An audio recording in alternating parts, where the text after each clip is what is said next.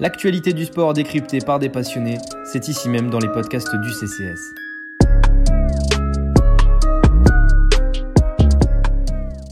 Colby Kamara, you know exactly what I expect. I need you to fight hard. I want you to fight clean. Keep yourself protected. When I say stop, you stop. If you want to touch, do it now. God bless. UFC 269. Euh, bonjour, bonsoir à tous et à tous. Ravi de vous retrouver pour ce nouvel épisode du podcast euh, Sport de combat du CCS. Euh, une fois de plus, euh, l'UFC, la plus prestigieuse organisation de MMA, est à l'honneur. Et aujourd'hui, donc, nouvelle preview d'un UFC numéroté. Vous le savez, on fait ça à chaque fois. Donc, le programme, il est simple. Il est là aussi assez habituel chez nous. C'est qu'on va vous parler, on va commencer par vous parler d'un combat ou d'un combat tant ou deux d'ailleurs, qui nous intéresse particulièrement, que ce soit dans les early, dans les prélims ou sur la carte principale. Et ensuite, on se focalisera sur les deux, trois combats, trois, quatre parfois même euh, combats principaux de cette, de cette soirée. Euh, on les analysera, on débattra, on verra qui, selon vous euh, et selon les invités qui sont avec moi, sont les favorites de, de, ces combats-là. Enfin bref, on risque encore une fois de vivre une belle soirée de MMA. Ce sera évidemment dans la nuit de samedi à dimanche prochain, le 11 décembre, donc au T-Mobile Arena de Las Vegas. Pour m'accompagner, j'ai la même équipe que d'habitude, mais vous commencez à vous y faire. Vous savez qu'ils sont très complémentaires et qu'ils sont euh, que je suis très heureux de les avoir, tout simplement. C'est une nouvelle occasion de leur dire. Le premier invité, c'est Kim. Salut Kim, comment tu vas? Bah, Très bien Clément et toi, en cette fin d'année, euh, cette fin d'année, cette carte qui va, je pense, nous régaler encore une fois. Ouais, je pense aussi que ça va. Je, je pense aussi qu'on va qu'on va prendre notre pied, que ça va être que ça va être sympa à voir et que là aussi il y aura plein d'enseignements. Le deuxième membre de la, de la team, enfin de, de, mes invités, on va dire, si on peut dire ça comme ça, le troisième membre de la table, c'est évidemment mon cher Lionel. Comment il va celui-là? Bah écoute, content d'avoir euh, un event numéroté à la fin de la semaine, euh, moins content du, climat actuel parce qu'il fait froid, il pleut. Et c'est forcément très chiant. Et d'ailleurs, que vous soyez sur Paris ou chez moi autour d'Avignon, c'est la même. Donc euh, voilà, ne soyez pas, ne soyez pas envieux des gens du Sud, puisqu'en l'occurrence, il continue de faire moche ici aussi. On rentre tout de suite dans le vif du sujet donc avec cette carte, euh, enfin cette carte globale de l'UFC 269 avec comme main event évidemment le duel entre euh, Charles de Bronx Oliveira et Dustin euh, de Diamond Poirier. C'est donc dans la catégorie des lightweight. Mais avant, donc, on va partir un petit peu plus dans les profondeurs de cette carte. Je vais commencer avec, bah, avec toi, Kim, encore une fois. Quel est le combattant, ou la combattante évidemment, qui va retenir toute ton attention dans, cette, dans cet event? Ah, Je pense la mettre en avant Cody Garbrandt. Cody, bon, tout le monde le sait, qui a eu un début de carrière qui a été peut-être un des plus prodigieux de l'histoire de l'UFC. Euh, vaincu, champion euh, avec 11 combats, et puis là qui est sur une série qui, va peut-être le mettre à la porte de l'UFC, enfin qui va le mettre dehors en cas de défaite, mais je vais mettre l'accent sur lui. Et oui, puisque en l'occurrence, donc voilà, euh, notre cher Cody Garbrandt qui avait euh, six victoires consécutives depuis, enfin six victoires consécutives en arrivant à l'UFC, ponctué évidemment par cette masterpiece euh, face à Dominique Cruz qui lui avait permis de, ravir la ceinture donc des, des coques et donc il avait perdu par deux fois face à TJ Dillashaw consécutivement donc à cette, à cette pour cette ceinture. Deux combats où les victoires de Dillashaw ne souffrent d'aucune contestation. Il perd ensuite face à Pedro Munoz par KO il arrive à battre Rafael Asunsao dans un comment dire ça dans un espèce de de, de, piqûre de charisme, puisque bon, je ne sais pas si vous vous rappelez du, du chaos, mais il fait une esquive peu orthodoxe et ensuite il met une espèce de, de, crochet magnifique euh, juste en fin de round. Rafael Asunsao est complètement au sol. Et il perd ensuite face à Rob Font dans un combat où là aussi, malheureusement, il n'a pas existé du tout. La victoire de Rob Font ne, souffre d'aucune contestation. Donc là, il redescend en catégorie. Et euh, c'est donc face à, euh, face à Kai Kara France, euh, donc dans un duel de numéroté évidemment, puisque en l'occurrence Kai Kara France est numéro 6 et Cody Garbrandt numéro 7. comment vous le voyez d'ailleurs en un mot, les gars, ce, combat? Est-ce que au final Garbrandt ne descend pas trop Parce que moi j'ai vu des, j'ai vu des photos, on se les a envoyées. Il est quand même sacrément skinny là en ce moment, le cher Cody. Hein. Oui, c'est clair que surtout de, de base, c'était quand même un gros moins de 61 kg déjà quand il était en bantamweight. Euh, là, comme tu l'as très bien souligné, il est à une, euh, trois défaites sur ses quatre derniers combats. Ces trois défaites, euh, dont je crois que la majorité sont par C'est même quatre sur les cinq derniers. Quatre, quatre, défaites sur les cinq derniers, dont trois par KO, exactement. Les deux facettes. prendre des KO déjà mentalement, je pense que là, il est pas du tout bien. Enfin, pour moi, c'est quelque chose, c'est une petite descente aux enfers qu'il est en train de vivre en ce moment. Euh, je pense que là, il, descend dans l'espoir de, relancer sa carrière, de lancer une nouvelle carrière et de, se remettre en confiance. Mais justement, là, j'ai peur qu'il souffre d'un cutting trop extrême. Enfin, les cuttings, ça peut être bien quand c'est bien maîtrisé, quand euh, la préparation physique, la diète et, la, nutrition est bien faite. D'ailleurs, j'en en avais parlé dans le podcast précédent avec Marcelo. Mais là, Enfin, si le, cutting est trop extrême, ça peut malheureusement euh, coûter le jour du combat. Coûter et en D'ailleurs, euh, et en blessure aussi. Je me rappelle qu'il enfin, il y a quelques instants, je parlais de TJ Dillashaw, on parle de cutting, mais le, cutting qu'il avait fait contre Henri Cerudo, on l'avait vu tout de suite, euh, ça l'avait tué en fait dans la perspective de ce combat. si on peut citer un exemple justement d'un bantam qui passe en fly, ça n'a pas marché énormément, énormément d'énergie. Bon, là, Cody Garbrandt, il me semble encore assez jeune, je crois qu'il a 29 ans de mémoire. Ouais, ça. Euh, ça. peut, bon, on va dire les cuttings avant. Vient d'avoir 30 ans.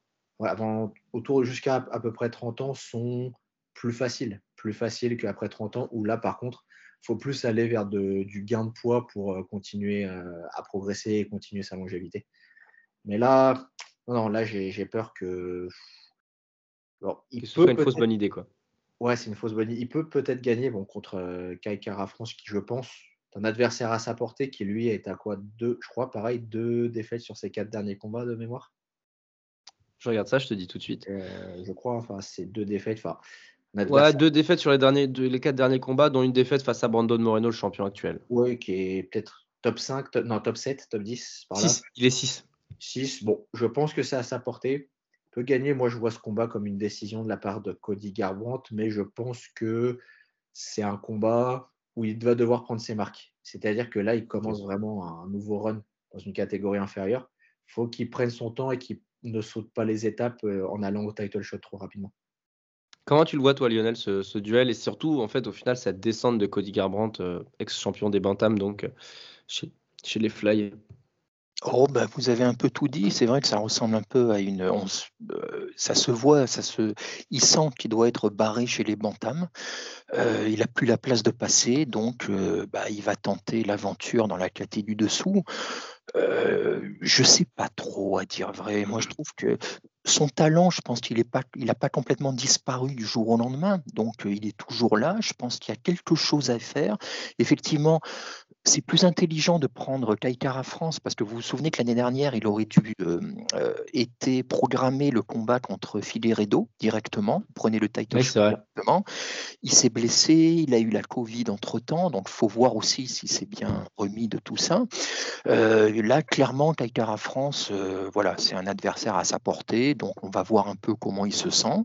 Après, moi, je dis pourquoi pas? Je pense que s'il le fait effectivement, s'il fait son cutting de manière intelligente, il pourra euh, bénéficier d'un avantage physique sur les autres. Franchement, face à des gars comme Moreno ou Figueredo, je pense qu'il y a la place de passer. Voilà, moi je suis un peu moins, peut-être un peu moins euh, pessimiste que le serait Kim. Euh, après, voilà, effectivement, il faut voir s'il va bien supporter le cutting. Voilà, moi de mon côté, je suis pas pessimiste, bon, pas optimiste non plus. J'attends juste de voir les résultats de son coaching et où est-ce qu'il en est mentalement surtout? Parce que il a les capacités, il, a, toujours les capacités, comme tu as dit, enfin, son talent n'a pas disparu, enfin, il a toujours. Mais euh, voir où est-ce qu'il en est mentalement et est-ce que le coaching va bien lui réussir, sachant que déjà en moins de 61, il était assez gros pour cette catégorie. Il était Moi, j'ai envie, j'ai hâte de le voir dans sa. Si, jamais à un moment tu sais, dans, donné, tu sais, il est dans le dur, j'ai envie de voir s'il euh, s'il a la, la, la, je sais pas, si, on peut pas parler de lucidité, mais s'il a retrouvé un petit peu ce, ce mojo du combat, puisque je me souviens que quand souvent quand il était acculé dans ses combats, tu sais, il avait tendance à faire un peu comme Woodley, à rester en ligne et à pas du tout se déplacer latéralement, à se coller contre la cage et à en fait laisser attendre que l'orage passe. Et euh, dans n'importe quel KT, c'est quasiment votre arène mort, quoi. Donc euh, j'espère aussi que, qu'il, a, qu'il a récupéré un peu le, le sens de la survie, euh, parce que je trouve qu'il l'a un petit peu perdu.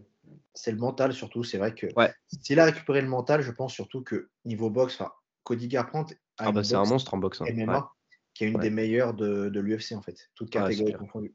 Donc c'est vrai qu'il a même les capacités pour euh, éteindre Kaikara France, hein. enfin je pense enfin, en boxe, que, enfin même presque partout.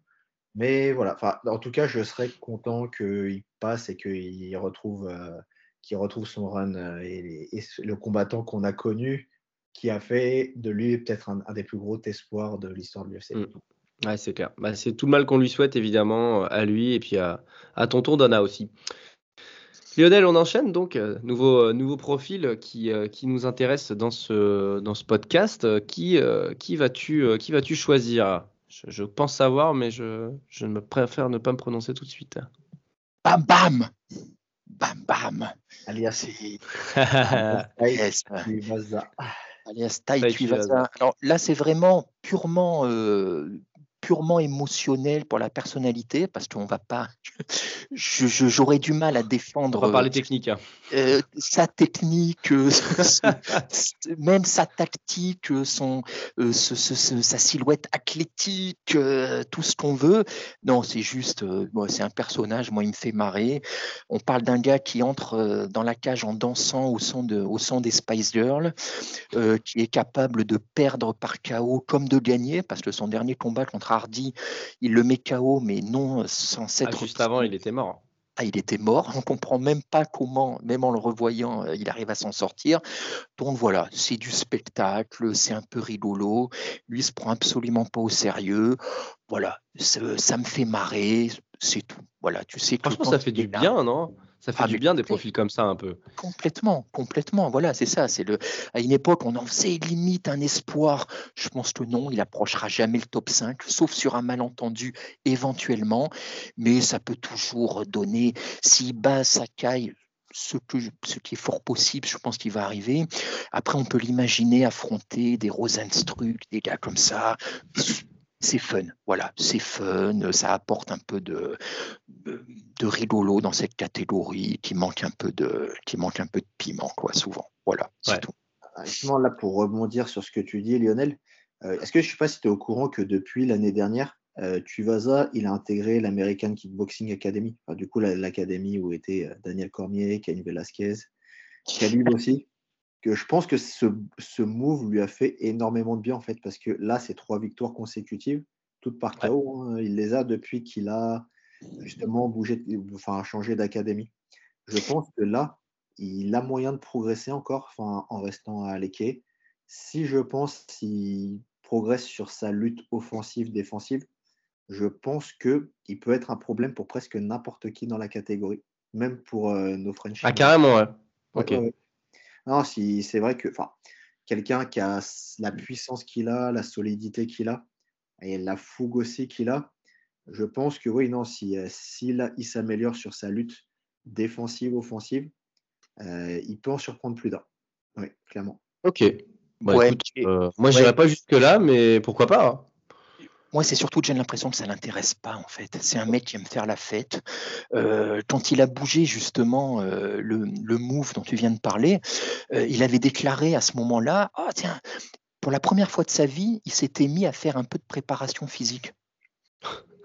Parce qu'avant, il arrivait, euh, c'est un ancien obèse, un Tuvasa, et en gros, il faisait juste du sac, il se parait, voilà, parce que ça l'amusait. Et le gars, pour la première fois, il commence un peu à faire un petit peu attention, je dis bien un peu, à sa diète et à sa préparation physique. C'est compliqué quand même. On sent que c'est pas, c'est pas son truc. Lui, il aime bien ferrailler, il aime bien se battre, il aime bien faire la fête. Donc, profil de Mark Hunt.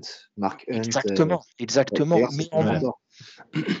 Mais en, moins, euh, en moins doué quand même, en moins doué, en moins pugnace, en moins de mental. Euh, donc je suis même pas certain que ça l'intéresse vraiment de se, vraiment de se faire mal pour aller chercher les gars plus haut. On verra. C'est surtout que on est dans une catégorie, enfin là c'est la catégorie des poids lourds. Euh, où une frappe peut tout changer. Bah, là, il est déjà sur trois victoires consécutives. S'il gagne contre Augusto Sakai, il sera, je pense, à deux victoires du title shot. Hein. Enfin, dans cette catégorie, ça peut aller extrêmement vite. Et vu que lui, il a justement ça, le fait que sur une frappe, lui, peut endormir n'importe qui, ça, il peut se retrouver. Bon, je verrai peut-être pas champion, mais peut-être avoir un title shot un jour, pourquoi pas. Ah, quand même, quoi. Moi, je trouve que c'est, je trouve que c'est, très bien payé pour lui parce que, au final, ouais, non, mais c'est sûr que Derrick Lewis, oui, mais au final, Derrick Lewis, ça fait quand même, euh, ça fait quand même 6 ou 7 ans qu'il est dans le top, euh, dans le top 8, quoi. Euh, là, au final, Augusto Sakai, pour l'instant, il l'approche pas du tout. Puis bon, après, euh, deux victoires du title shot, moi, je, dirais plutôt qu'il lui en faut euh, bien, bien trois ou quatre, hein, franchement, parce que, admettons, tu vois, je sais pas, tu, tu, tu, tu, bats Augusto Sakai ici, Augusto Sakai qui était, qui était dans, les, dans le top 15, hein, il y a encore pas si longtemps, jusqu'à sa défaite contre Rosenstruck.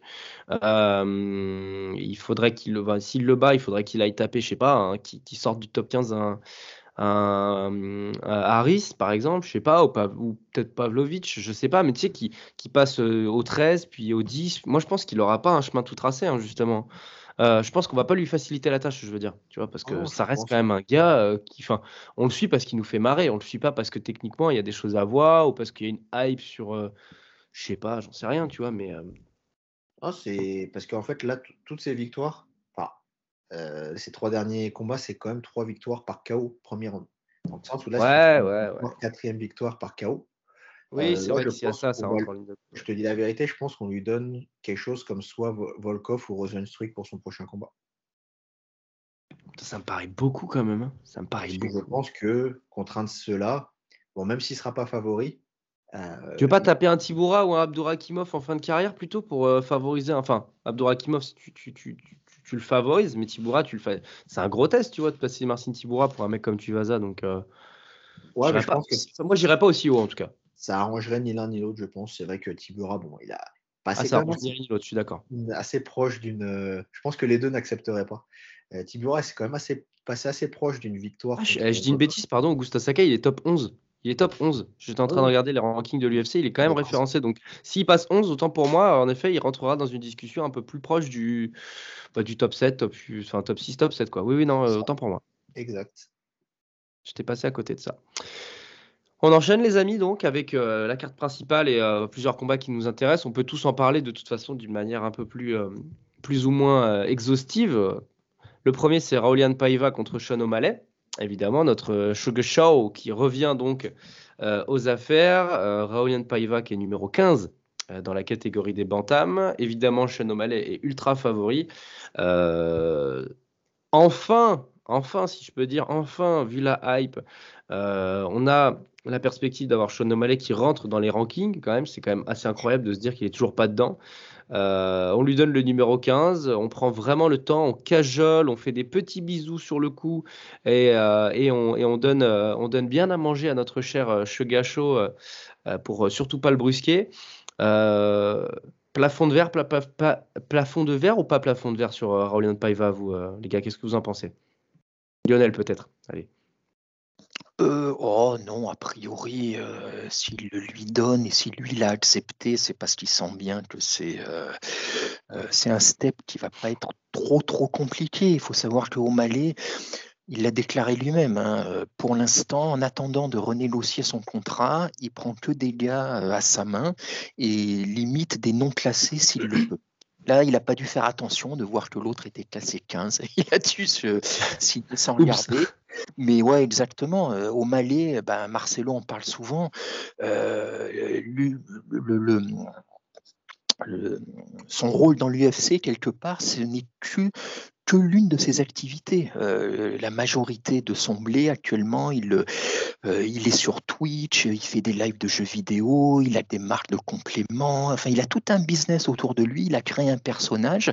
Et donc, sa présence à l'UFC, ce n'est qu'une des facettes de ce personnage. Et pour l'instant, j'ai l'impression qu'il n'a pas envie, ou il n'a plus envie euh, de, de, de, faire des combats intéressants, importants, de monter. Pour l'instant, il gère son business, voilà.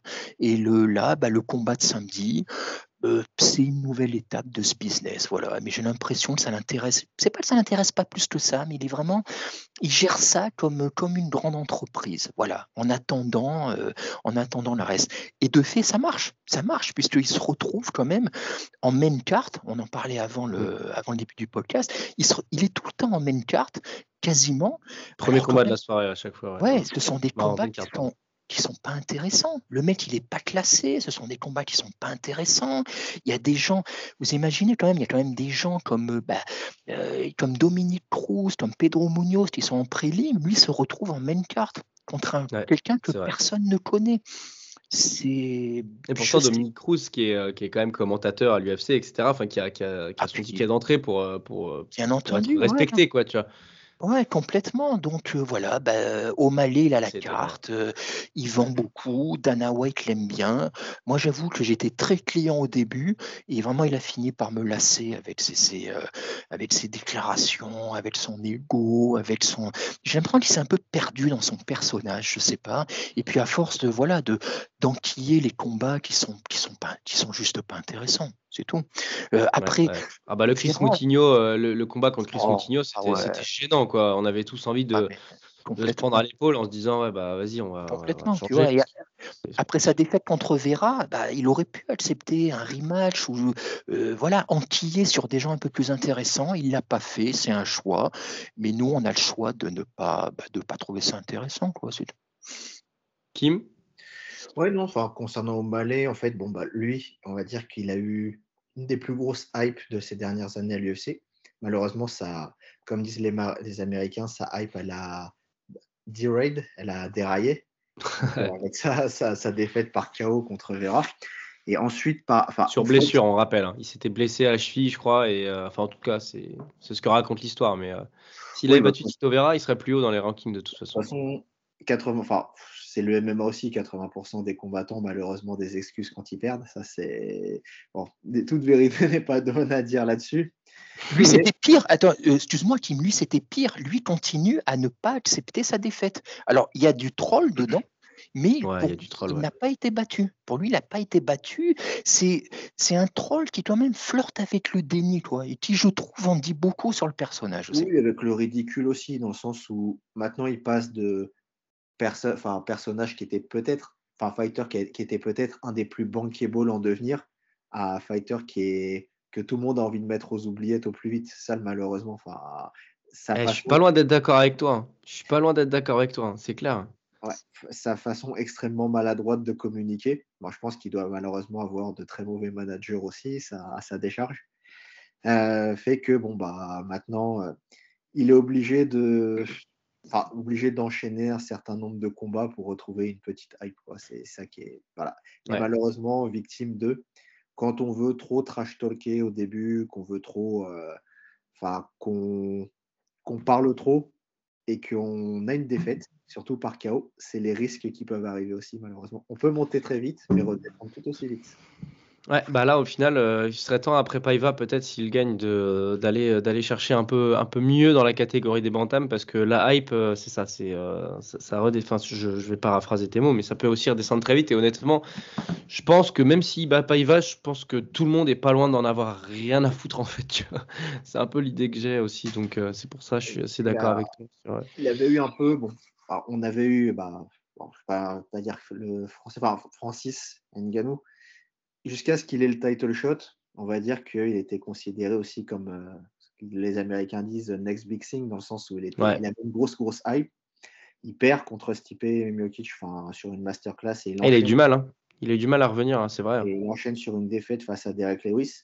Il était tout tout proche de la sortie ensuite, c'est-à-dire qu'il a dû enchaîner quatre victoires par KO au premier round pour que, avoir un title shot. C'était sa hype.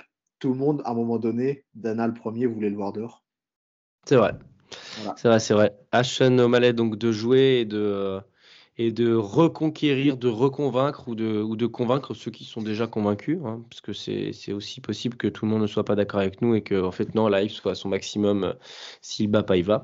On verra. En tout cas, si jamais, évidemment, vous n'êtes pas d'accord, n'hésitez pas à nous le dire en commentaire. On passe à Goffnil contre Santiago Ponzinibbio. C'est dans la catégorie des welter. On monte un petit peu en poids euh, progressivement pour redescendre après, vous le verrez. Mais euh, moi, c'est un combat qui m'intéresse aussi, euh, puisque même si c'est un combat de classement entre le 12e et le 14e de, la KT, donc des, euh, des welter, je suis assez intéressé, moi, en fait, parce que euh, je trouve que ça peut être très spectaculaire. On a quand même affaire à deux gars qui, en termes de, bah, jeu de kickboxing, par exemple, sont quand même assez compétents malgré tout, qui n'ont pas la meilleure boxe de tous les temps, mais qui savent, qui sont assez besogneux et assez, assez comment dire, qui sont, qui, enfin, qui ont quand même une base arrière que je trouve quand même assez solide. Euh, Qu'est-ce que vous en pensez, vous? Est-ce que, par exemple, Goff Neal peut, euh, peut retrouver un peu le mojo? Parce que je vous rappelle qu'il est sur deux défaites consécutives, quand même, le père, hein, après avoir très très bien commencé. euh, la hype Goff c'est là aussi, on parlait de hype tout à l'heure, la hype Goff n'est pas, est pas à son paroxysme en ce moment. Lionel, peut-être, allez, et après Kim. Ouais, je sais pas, moi, c'est un combat qui me qui m'excite particulièrement, quoi. Ce sont des gars qui sont, euh, ils sont en milieu de classement des welter. Euh, je vois pas trop ce que ce combat a à faire sur la même carte, en fait. Voilà, c'est comme tu Ah oui, c'est vrai ça. Oui, c'est vrai que c'est peut-être un peu haut placé, ouais. Ouais, Geoff Neal, euh, il est sur deux défaites consécutives où on a bien vu ses limites. Ponzinibio, on le connaît, c'est un bon combattant, mais c'est pas non plus du top classement. Quel que soit le vainqueur ou le perdant, je pense que ça va pas changer grand-chose dans leur évolution ou leur futur.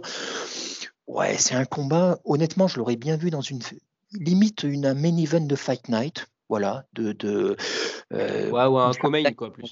ou un co-main, mais le mettre sur une main card d'event numérotée, ouais, bof, voilà. J'ai pas grand chose à en dire en fait, ça me, ça m'inspire pas, ça m'inspire. Ouais, ouais, non, je, je, peux comprendre, hein.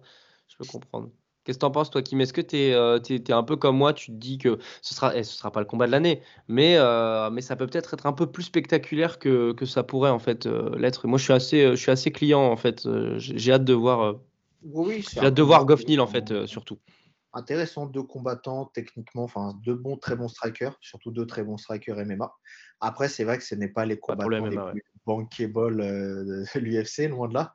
C'est deux bons, deux top 10 Walter White, comme a dit Lionel. Ça aurait fait un très bon main event de Fight Night. Euh, là, bon, sur un, ouais, sur un UFC numéroté, c'est pas. Malheureusement, c'est vrai que ça va pas, ça crée aucune hype. Mais moi, je vois ces deux combattants comme deux gatekeepers de seconde zone, en fait. Ces deux combattants, on va dire, qui sont top 7, top 10. Euh, mais voilà, je pense que le vainqueur aura sûrement gagné son statut de gatekeeper, mais puis le perdant va devoir euh, redescendre peut-être dans les, dans les prélims. Je sais pas, moi j'y crois encore un peu à Goffney, même si, comme tu l'as dit euh, tout à l'heure, notamment contre, contre Wonderboy, où tu, enfin, même dans les deux combats qu'il a perdu d'ailleurs, on voit quand même des limites assez criantes. mais je, sais pas, je, me dis que peut-être là, tu vois, il a cette, cette, bah, cette, cette, pression aussi de prendre la porte, puisque on sait, voilà, hein, trois défaites en général à l'UFC, vous êtes, vous êtes condamné. Euh, moi, je pense que s'il voit les choses du bon côté et s'il prend un peu de plan dans la tête, il est capable vraiment d'atteindre un, je sais pas, le top, euh, top 7-8 des welter, quoi. Donc, euh, moi, je sais pas, j'y crois encore, en fait, à, à Goff c'est ce que je te dis, c'est ce que je disais à l'instant. C'est que je pense qu'il a les, enfin, l'étoffe pour être un bon gatekeeper, peut-être un gatekeeper jusqu'à la fin de sa carrière, mais pas plus haut. C'est vrai qu'il n'ira jamais taper le top 3 ou il n'aura jamais un title shot. Mais être, quelque chose aux États-Unis, c'est déjà pas mal. Hein. Ah non, mais être un gatekeeper, c'est, comme je dis, c'est très bien. C'est c'est un bon staff. c'est enfin, un gatekeeper, concrètement, t'es pas assez bon pour être champion, mais tu es meilleur que tout le reste de la catégorie. C'est ouais, ça. C'est ça, c'est ça. Euh, voilà, donc euh, bon, bah, moi je suis assez, euh, je suis assez. alors, j'irai pas dire que je, suis, que je suis, j'irai pas jusqu'à dire que je suis hypé par ce combat-là, parce que ce serait quand même un peu de la folie. Mais je suis intéressé en tout cas. peut-être plus que mon cher Lionel, comme, comme il a pu le, laisser entendre un petit peu avant. Bah, tu vois, moi j'aurais interverti sur la main carte, à la limite, qui t'allait laisser, j'aurais mis Garbrandt en troisième combat, du coup. Tu vois, Garbrandt, il a un plus gros nom. le combat de Garbrandt m'intéresse plus que celui-ci. Moi, je suis d'accord avec toi. Oui. Et moi, j'irais peut-être même plus loin. J'aurais mis, euh, si, si, on respecte un peu la logique sportive, moi, j'aurais mis, euh, j'aurais mis Cara, France Garbrandt en 3, euh, Munoz Dominique Cruz en 4, et ce combat-là, éventuellement, avec, à la lutte avec Paivar O'Malley en, en 5, en cinquième combat. Si vraiment tu veux mettre O'Malley sur la carte principale, limite, c'est celui-là que tu peux virer, en fait, au final. Ce Goffney, son, son Dinibio, que tu peux mettre en main event de la. De, oui, mais alors. De la, de la, des prélims, quoi. Mais après, ça aurait fait trois combats chez les Bantams, tu vois. Donc j'imagine qu'ils ont voulu un peu varier les, varier les plaisirs. Ah, n'avais pas pensé à ça, ouais. C'est vrai, c'est vrai, c'est vrai. C'est sûr. C'est vrai. Euh, en plus, oui, c'est as les Bantams chez les féminines aussi. Bah d'ailleurs, pas. Enfin, venons-y, venons-y au, à ce, ce, ce co-main event euh, de l'UFC 269. Amanda Nunes contre Juliana Peña. Bon, euh, The Lioness, The Greatest combat pour combattre, en fait, si on peut dire, puisque voilà, Juliana Pena, c'est deux défaites sur ses quatre derniers combats. Une défaite par soumission contre Shevchenko, une défaite par soumission contre Germaine de Randami. Moi, j'ai envie de me dire, euh, si jamais elle perd par soumission contre Randami et Shevchenko, elle va perdre aussi euh, par soumission par, euh, contre, contre Amanda Nunes, en fait, parce que bah, il y, a des, y a des lacunes, il y a des lacunes réelles dans, son, dans, dans ce, dans, dans, ce sol que, que Amanda Nunes maîtrise, elle, euh, enfin, qui en fait n'a pas vraiment de défaut au final, hein, si on peut dire. Mais euh, en fait, j'ai même, je sais même pas si je peux vous poser une autre question que est-ce que il peut y avoir un upset historique euh, samedi soir?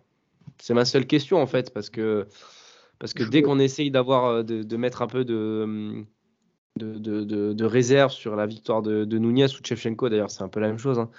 Bah, au final, c'est le, scénario qu'on attend qui se passe. Quoi. Donc, euh, c'est plus à quelle sauce va être bouffé Peña à la limite, ou euh, est-ce qu'elle est capable de réaliser un upset euh, historique à l'UFC C'est plus ça ma question. Qu'est-ce que vous en pensez? Vas-y, Kim.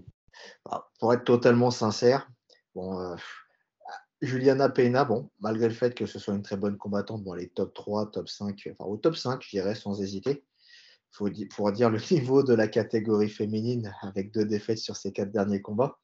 Euh, à part espérer une blessure pendant le combat de Amanda Nunes, euh, elle n'a aucune chance. C'est malheureux à dire, hein, mais il y a au moins, au moins 4 ou 5 levels d'écart, que ce soit techniquement ou même physiquement. Pas, la même puissance déjà. la, puissance de Amanda Nunes en même temps. C'est clair, c'est puis pas la techniquement, il y a quoi euh, c'est il y a enfin comme j'ai dit à l'instant au moins 4 ou 5 levels de différence. C'est presque comme si on mettait une débutante face à une professionnelle. Et non, bah, je pense que enfin, c'est limite si Amanda Nunes va prendre son temps, enfin, peut-être faire un sparring. Pour moi, c'est un plus l'allure d'un sparring pour Amanda Nunes autre chose. Euh, voilà. Je, honnêtement, chez les catégories féminines, à part refaire un Nunes, Nunes versus Shevchenko 3, aucun challenge euh, pour, euh, pour Amanda Nunes ou alors il aurait fallu peut-être que Cyborg revienne à l'UFC, bon, même si le premier combat, bon, elle avait été. Euh, elle a été dominée euh, largement, ouais. Bah, surtout mis KO très, très rapidement. Je pense que s'il y a une revanche, la revanche peut être plus intéressante. Bon, je dis pas que Cyborg gagnerait forcément, mais je pense qu'une revanche pourrait être plus intéressante. Mais malheureusement, Cyborg est en très mauvais terme avec l'UFC. Ouais, c'est vrai malgré qu'elle soit bankable, hein, malgré qu'elle soit plus bankable, et qu'une revanche ferait, je pense, beaucoup de pay-per-view.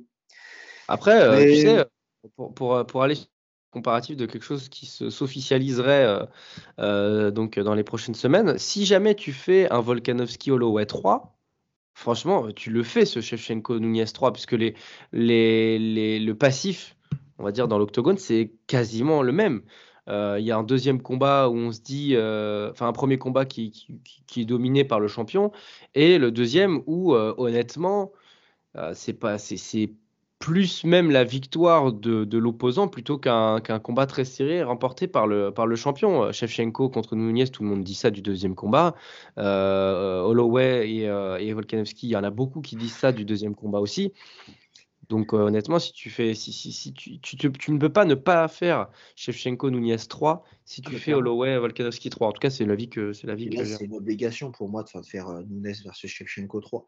Les deux sont clairement au, à leur absolu, enfin au ah prime absolu de leur carrière. Incroyable. Ouais. elles sont au meilleur niveau, dans la meilleure forme de leur vie, euh, les deux. voilà, c'est, je pense que là, on aurait la gagnante de ce combat, de ce combat serait clairement euh, The Baddest Woman of the Planet. Là, sans contestation possible.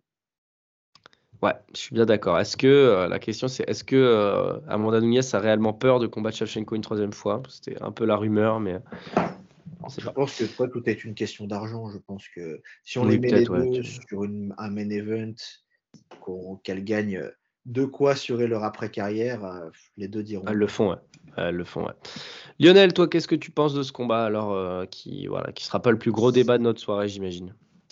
Non, mais le, juste là pour répondre à la question qu'il vient de poser, Nunez, je ne pense pas que ce soit une question de peur, mais d'investissement. Elle se fait 500 000 dollars par combat actuellement, qui sont des sparring à peine plus appuyés que, que ce qu'elle doit faire à l'entraînement. Pourquoi elle irait s'embêter à prendre des risques en combattant Shevchenko? Ouais, c'est vrai. Sauf si, effectivement, comme vous venez de le dire, euh, on lui offre le pactole. Mais sinon, elle a aucun intérêt.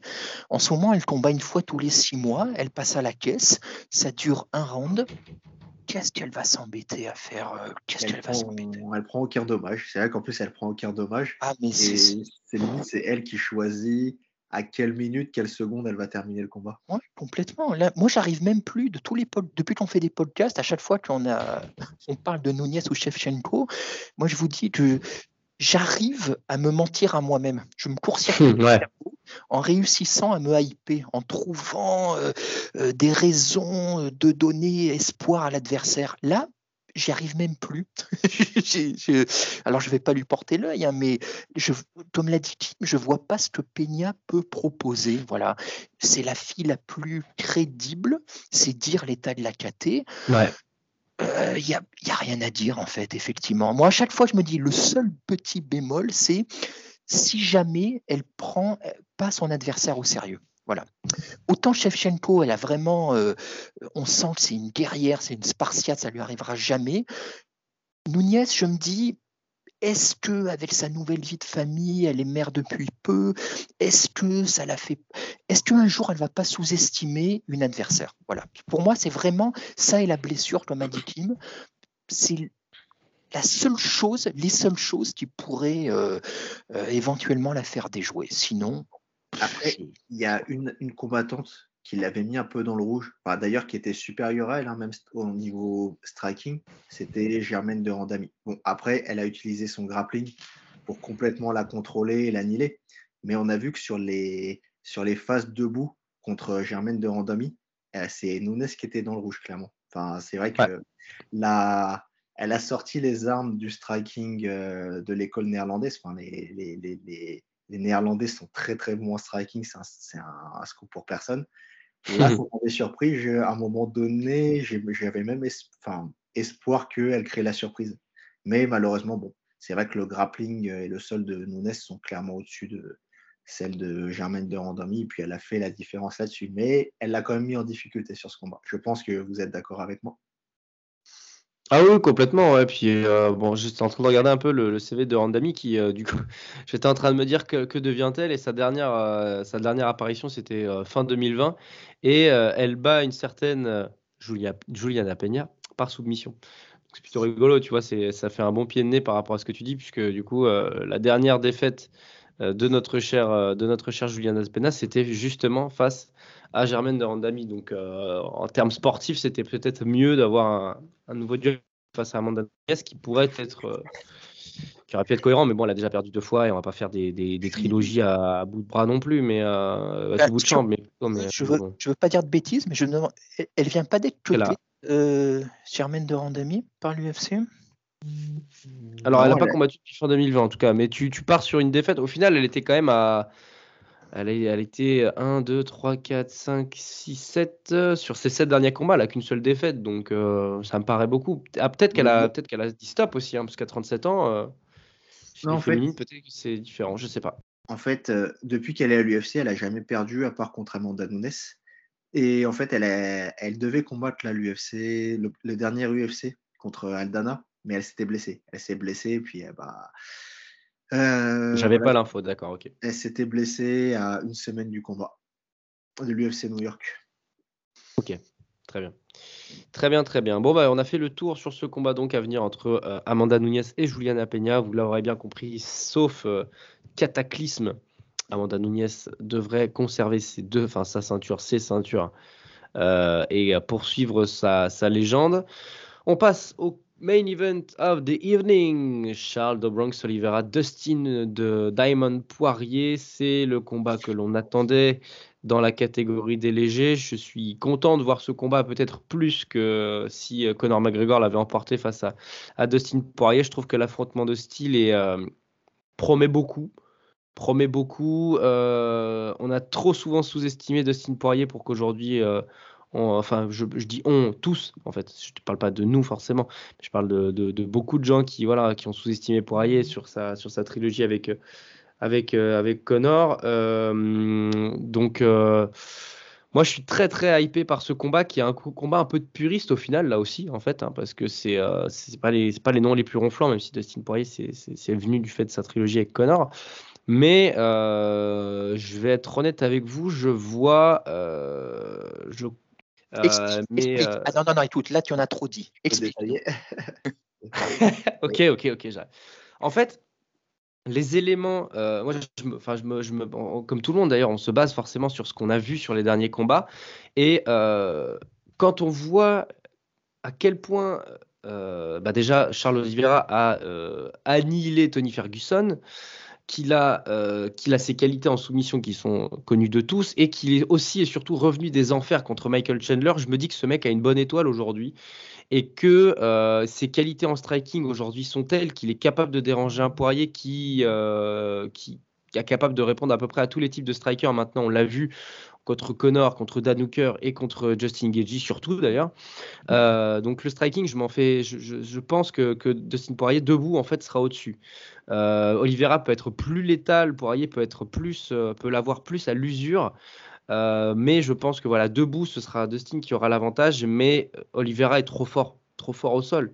Trop fort au sol, trop fort au sol pour Poirier en fait. Même si, euh, attention, il est, compétent au sol, hein, Poirier. Mais je pense qu'il est trop fort. Il est trop fort pour Poirier au sol. Et je pense que, comme sur le combat contre Chandler, contre Chandler quand il va s'agir de saper un peu le, le, moral adverse, entre guillemets, il va savoir le faire, Charles Oliveira.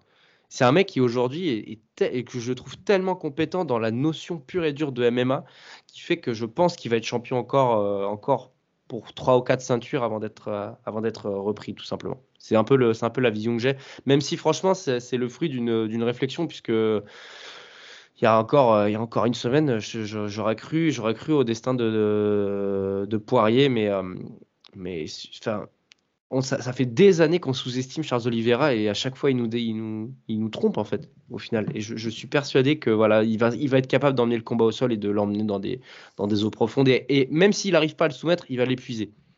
Le souci, il est là, je pense, c'est que je pense que la lutte de Charles Oliveira n'est pas assez bonne pour emmener Poirier au sol. Et là, comme tu l'as dit tout à l'heure, euh, debout, Poirier, je pense qu'il aura l'avantage. Il va plus toucher plus durement que Oliveira. Mais malheureusement, même si je préfère, hein, je préfère le. Techniquement, je préfère Oliveira. Déjà, au sol, euh, il a un niveau magnifique. C'est un combattant qui a beaucoup de mental, qui a une grosse résilience. Comme tu l'as dit, très clairement, revenu des enfers euh, contre Chandler. Mais je pense que Poirier sait trop bien gérer un combat et ne serait-ce que tactiquement est trop discipliné pour euh, se faire emmener par Oliveira dans, la, dans des zones dangereuses pour lui même si je pense, bon, malheureusement, qu'il va rendre le combat très chiant et ennuyant, mais qu'il va gagner une. Poirier ou Oliveira, pardon? Non, Poirier. Il va faire ah exprès, je pense, de saper le combat un peu, de, de, ne pas se faire amener au sol, de plus toucher, de prendre des distances pour ne pas se faire amener au sol.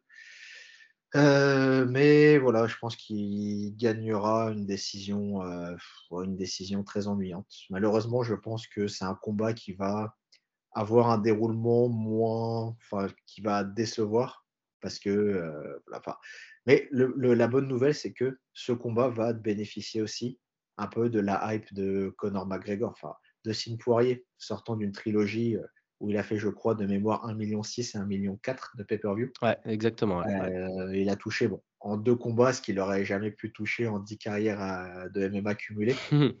et Oliveira va aussi en profiter. Je pense qu'il va être payé comme euh, jamais il a été payé euh, dans, sa, carrière. Mais voilà, je pense que ce combat va faire une décision, euh, ennuyeuse de la part de Poirier, mais que Poirier va gagner. Puis voilà. Ok. Eh ben écoute, qu'est-ce que tu en penses toi Lionel? On t'a pas encore entendu sur le sujet, et puis après évidemment on continuera la discussion tous les trois. Euh, moi, j'avoue, je suis, je sais, je sais pas. ça fait c'est dur. Hein.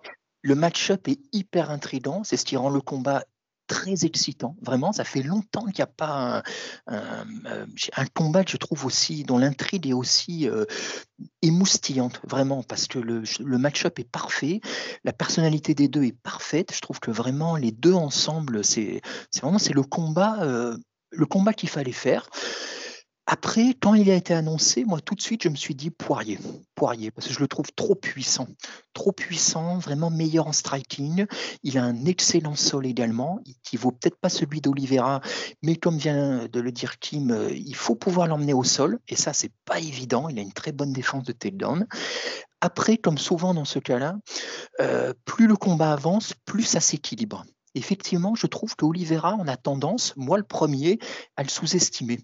Moi, j'ai mmh. l'impression, même physiquement, euh, il rend une espèce de, de, fragilité par rapport à Poirier. Après, je ne sais pas si c'est moi qui me fait, euh, qui n'ai pas vraiment les gabarits en tête, mais j'ai l'impression que Poirier est énorme par rapport à lui.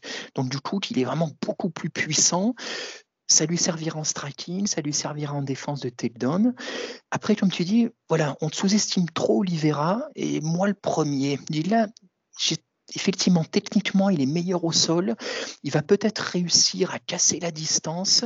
Ce sera peut-être beaucoup plus, euh, beaucoup plus disputé que ce que je pensais euh, de prime abord. Après, j'ai l'impression que ça peut partir. C'est ce genre de combat qui peut partir dans tous les sens. Poirier peut connecter Oliveira très rapidement. Ça peut donner un combat chiant, comme le dit Kim. Si Oliveira arrive à l'amener au sol, ce sera compliqué pour Poirier. Si Poirier réussit à rester en striking, ça va être compliqué pour Oliveira. Tout peut arriver. Et en plus, du coup, franchement, je ne sais pas. Je ne sais pas vraiment. Et, et comme en plus j'apprécie les deux, ben, j'ai envie de dire euh, que le meilleur gagne, quoi, vraiment. Mais euh, je, suis d'accord avec toi aussi. C'est vrai qu'il n'y a pas de préférence de, de, de, combattants, en fait.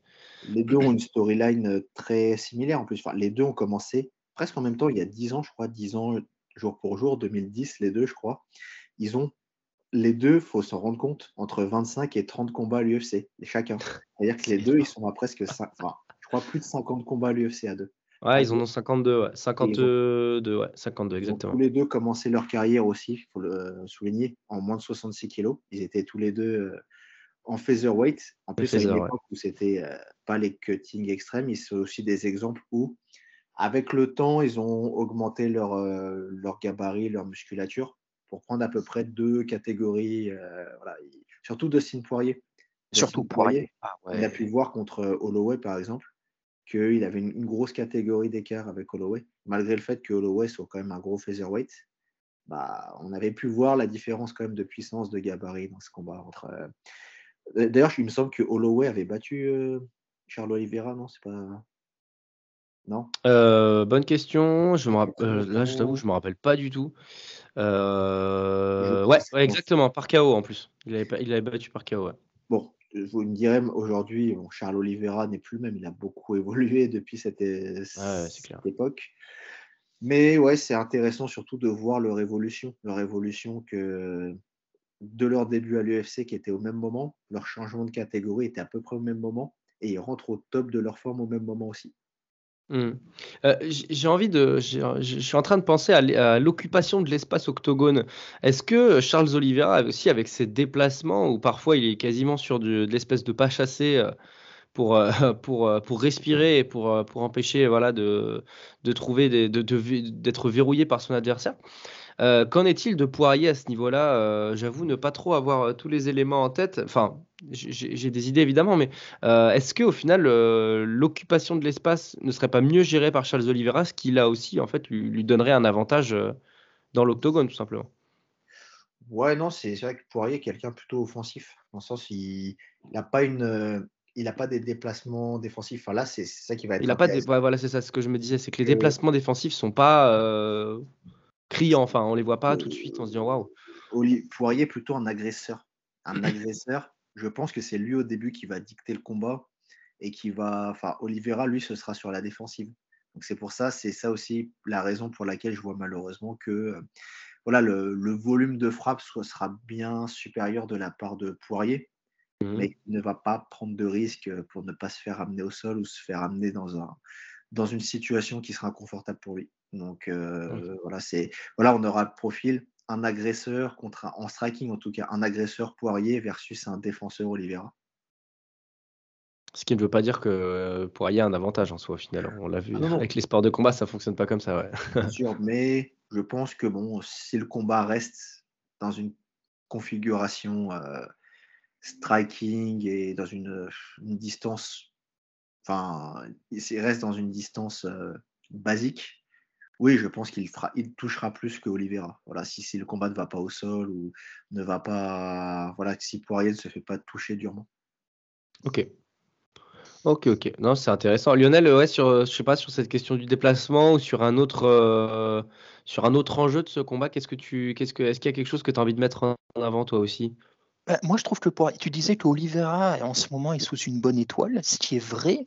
Mais moi, je trouve que Poirier, depuis quelques temps, depuis quelques combats, euh, hein. il y a une espèce de sérénité qui se dégage de lui. tout ce qu'il fait, il le réussit. Voilà, il est dans des guerres, mais là où auparavant c'était des guerres, il les perdait peut-être, maintenant il les gagne. Et même d'un point de vue mental, il était très friable de son propre aveu à ce niveau-là il a réussi à dépasser ce cap, j'ai l'impression, de, avec depuis ses combats contre Connor. Donc j'ai l'impression qu'il n'y a encore pas très longtemps, moi, Poirier, je me, je, je me disais, c'est peut-être le genre de gars qui sera jamais champion, parce qu'il lui manque un petit truc. Et depuis quelques combats, j'ai l'impression qu'il l'a obtenu ce fameux petit truc. Voilà ce qui. Et là, je le, Maintenant, il a une taille, euh, il a une taille champion. Voilà. Et j'ai l'impression que c'est le, moment. Voilà. Il arrive à être quelque chose, sachant que sans rien enlever à Oliveira, mais on a tous vu le combat contre Chandler. Si aujourd'hui c'était Chandler champion, il n'y aurait pas scandale. Hein. moi, je ne comprends toujours pas comment Oliveira a survécu euh, à cette fin de premier round. Donc, je pense que Poirier a quand même une solidité que n'a peut-être pas Oliveira, sans rien lui enlever du tout. Et pour tout ça, j'ai l'impression que c'est je sais pas, j'ai l'impression que c'est le moment de Poirier aussi, tout simplement. Voilà. Ouais, il y a un alignement Sa trilogie, c'est vrai que bon, là, il est devenu multimillionnaire avec ses, deux, derniers combats face à Connor. Euh, donc, du coup, ça lui a donné aussi une sérénité financière. Ça, il faut pas, euh, c'est non négligeable. C'est-à-dire que demain, on pourrait, ouais, on pourrait se dire quand même que. Vas-y, vas-y, excuse-moi, vas-y. Je dis, il peut se retirer même demain, prendre sa retraite et en étant serein financièrement. C'est ça aussi, je pense que ça le, ça le rassure aussi, je pense. Et puis, euh, ce que je voulais dire, voilà, c'est que euh, dans, l'histoire, on a souvent euh, des exemples, bah, Connor en est le premier d'ailleurs, du moment où on atteint cet, objectif financier, où on arrive à bâtir un empire financier autour de soi. Parfois, on perd un peu le mojo du combat, puisque ça reste quand même un milieu très spécial, qu'est de se motiver pour aller, pour aller, pour aller, pour, pour combattre tout simplement. Euh, quand on a en tout cas tout cet argent-là, quand on sait qu'il y a quand même pas mal de combattants qui se sont mis au sport de combat pour se sortir d'une situation de précarité et d'un milieu social compliqué, parfois, c'est en tout cas l'exemple de pas mal de boxeurs notamment, euh, je pense quand même que Poirier est, encore plus euh, qu'un entrepreneur et surtout un compétiteur. Et en fait, quand on voit ce qu'il a pu gagner contre Connor, je pense qu'il n'a pas perdu un seul iota de motivation, surtout quand on voit son parcours. Il y a quand même, en 2000, entre 2017 et 2019, il a quand même un enchaînement où il bat euh, trois champions successifs. Il bat Anthony Pettis, il bat Justin Gagey. attends, non, pas trois champions consécutifs, pardon. il bat Eddie Alvarez. Et, ensuite, et après, il bat Max Holloway. En fait, au final, il y a, il y a trois champions sur, euh, sur, euh, sur quatre. Euh, sur quatre. Enfin, si, ouais, c'est ce que j'étais en train de me dire. Il, y avait, il a eu une ceinture intérimaire, Justin Gagey, quand même, en battant, en battant Tony Ferguson. Mais au final, il bat quatre champions consécutifs, quatre ex-champions consécutifs. Donc, il a quand même ce truc de compétiteur né. Parce qu'il a, il a frôlé du doigt la, ceinture contre Rabib. Il a perdu. Mais au final, mais au final, euh, il a, il a toujours pas été en fait. Donc je pense qu'il a quand même ce, degré de motivation qui est tel aujourd'hui que même l'argent en fait euh, ne l'empêchera pas d'être sur sa voie pour, être champion tout simplement. Oui, surtout que je pense que pour tout combattant, surtout euh, du calibre de Poirier, la ceinture, je pense l'avoir une fois dans sa vie et, le, et la consécration suprême. Sens où je pense que là, voilà, le fait qu'il puisse se concentrer sur cet objectif d'avoir la ceinture et en même temps qu'il soit à l'aise maintenant financièrement, le motive plus que jamais. Et il sera, je pense, plus dangereux que jamais. Mais là, je vais, je vais citer euh, ces grands hommes que sont Samir et Omar du podcast Octogone, qui, euh, qui parlent souvent de la notion de galérien et, euh, et qui disent avec justesse qu'être un galérien, ça n'a rien à voir avec, avec ton compte en banque. Tu as des gens qui ne se font pas mal. C'est ce que je voulais dire en fait. Ni sur le ring, même s'ils sont pauvres. Et tu en as, tu parlais de boxe, un mec comme Marvin Adler, même champion, même millionnaire, il est resté galérien jusqu'au dernier combat de sa vie. un mec comme Floyd Mayweather, Floyd Monet Mayweather, mais il n'a jamais, euh, il n'a jamais transigé à l'entraînement, c'est resté un guerrier jusqu'au bout. Et j'ai l'impression de Poirier, euh, c'est c'est cette même mentalité. Voilà, il a un tel parcours, c'est un laborieux Poirier. Il vient de tellement loin que je pense que même millionnaire, il le gardera jusqu'au bout. Voilà, c'est en lui. Par contre, par contre, pour le coup, Olivera, j'en suis pas sûr je veux pas faire de procès d'intention, mais Oliveira, on le voit dans les countdowns et tout, euh, il gagne de l'argent pour son village, il alimente plein de monde autour de lui ou quoi.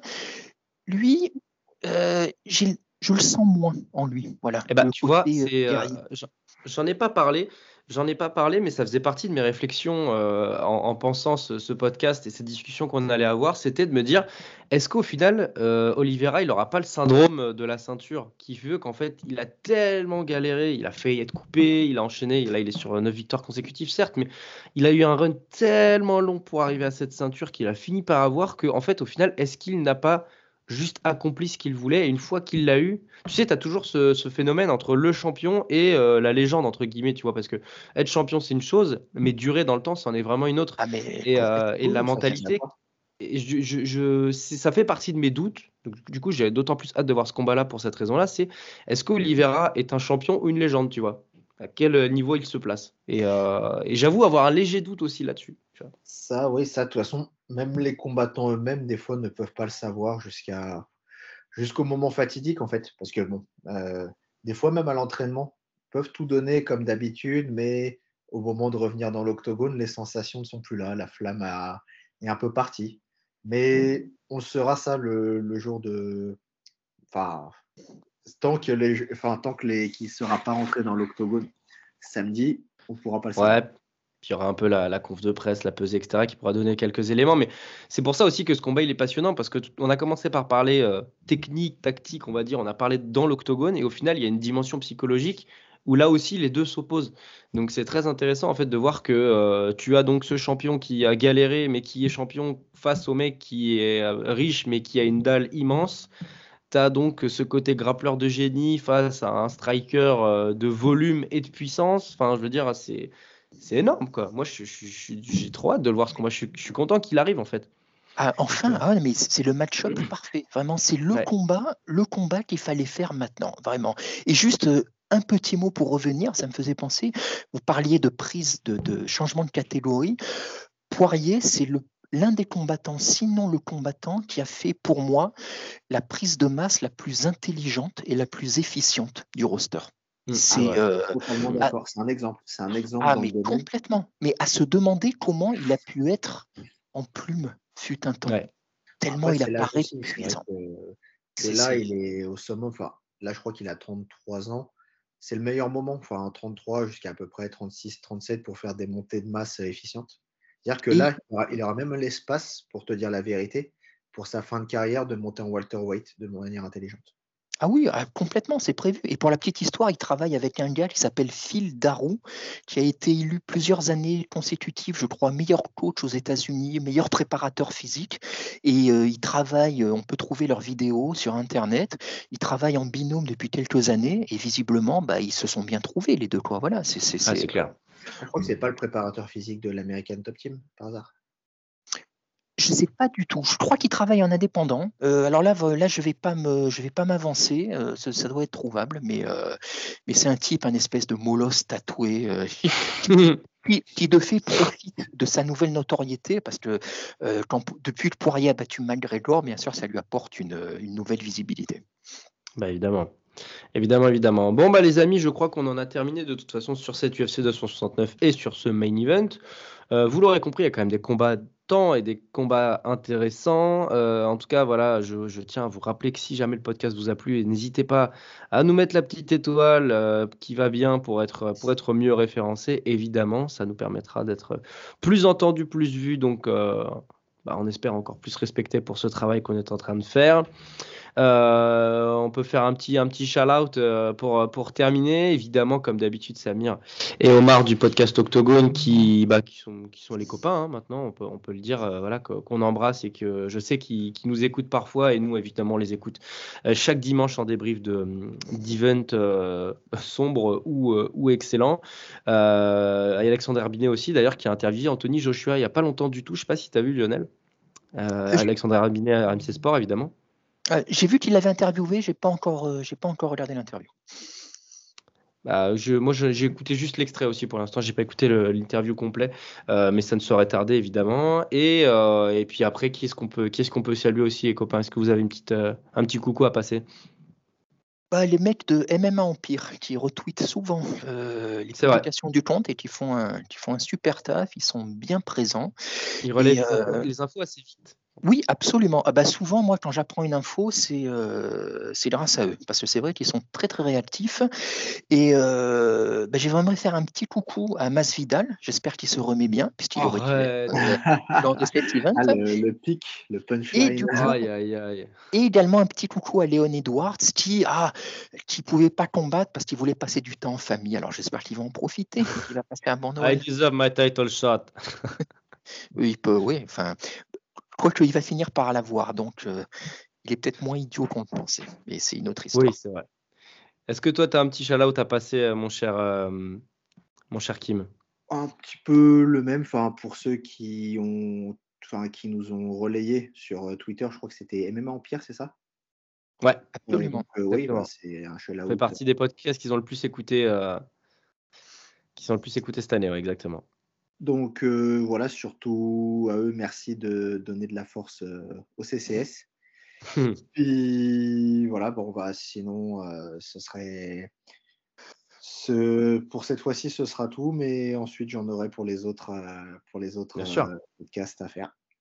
Moi, j'ai un petit shout à passer à. Alors, je sais, je sais plus comment il s'appelle. C'est Mohamed, je sais plus comment, qui, qui fait les vidéos sur le MMA, là, vous savez, avec les vidéos drôles, avec les grosses têtes des combattants qui, je vous les envoie de temps en temps. Moi, ça me fait, ça me fait souvent hurler de rire. Euh, euh, des petites vidéos de 3-4 minutes là, en débrief d'event ou même pour relayer les actus, etc. Et justement, c'est pour ça que je disais il deserve my title shot parce que dès qu'il fait intervenir euh, Léon Edwards dans ses vidéos, à chaque fois, c'est pour faire chier Dana White, pour lui dire je mérite mon title shot.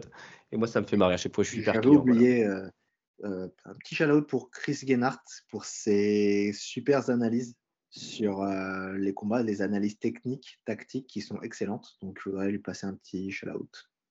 Et ben voilà. les shout-outs sont passés. En tout cas, merci les gars pour vos analyses toujours aussi pertinentes.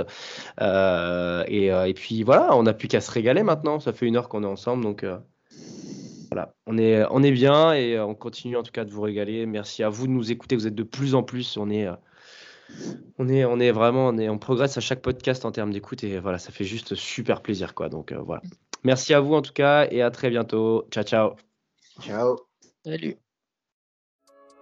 L'actualité du sport décryptée par des passionnés, c'est ici même dans les podcasts du CCS.